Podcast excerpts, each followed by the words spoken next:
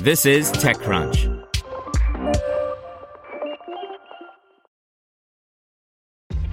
This episode is brought to you by ShipStation.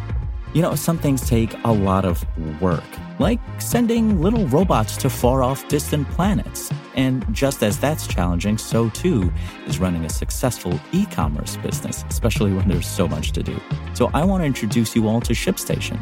Now, I love using ShipStation because of its easy to use dashboard, which makes managing orders and printing labels a breeze and super smooth. Oh, and the customer service is just out of this world.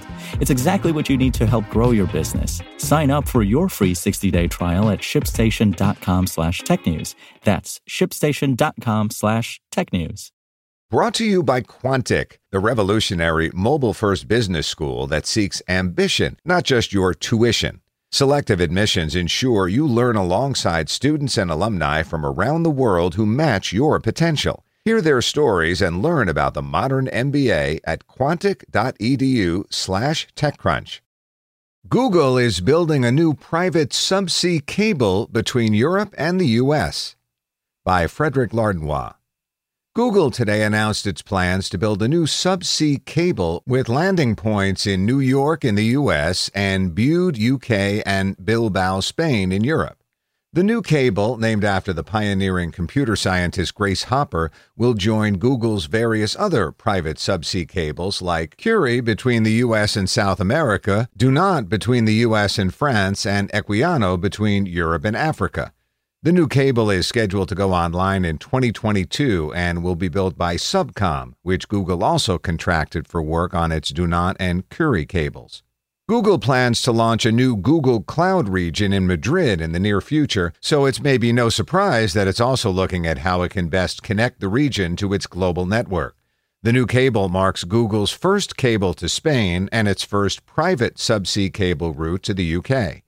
The cable will feature 16 fiber pairs, which is a pretty standard number, but as the Google team stresses, it'll be the first to use a new switching architecture the company developed in cooperation with Subcom.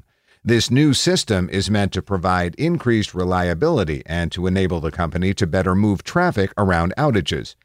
Grace Hopper will be Google's fourth wholly owned cable.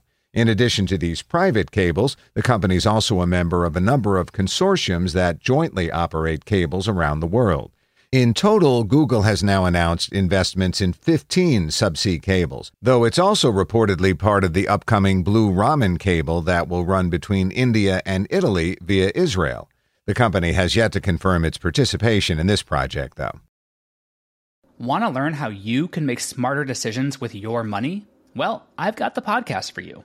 I'm Sean Pyles, and I host NerdWallet's Smart Money Podcast. Our show features our team of nerds, personal finance experts in credit cards, banking, investing, and more.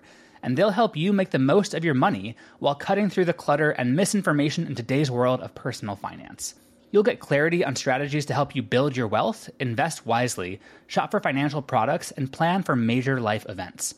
Listen to NerdWallet's Smart Money Podcast wherever you get your podcasts.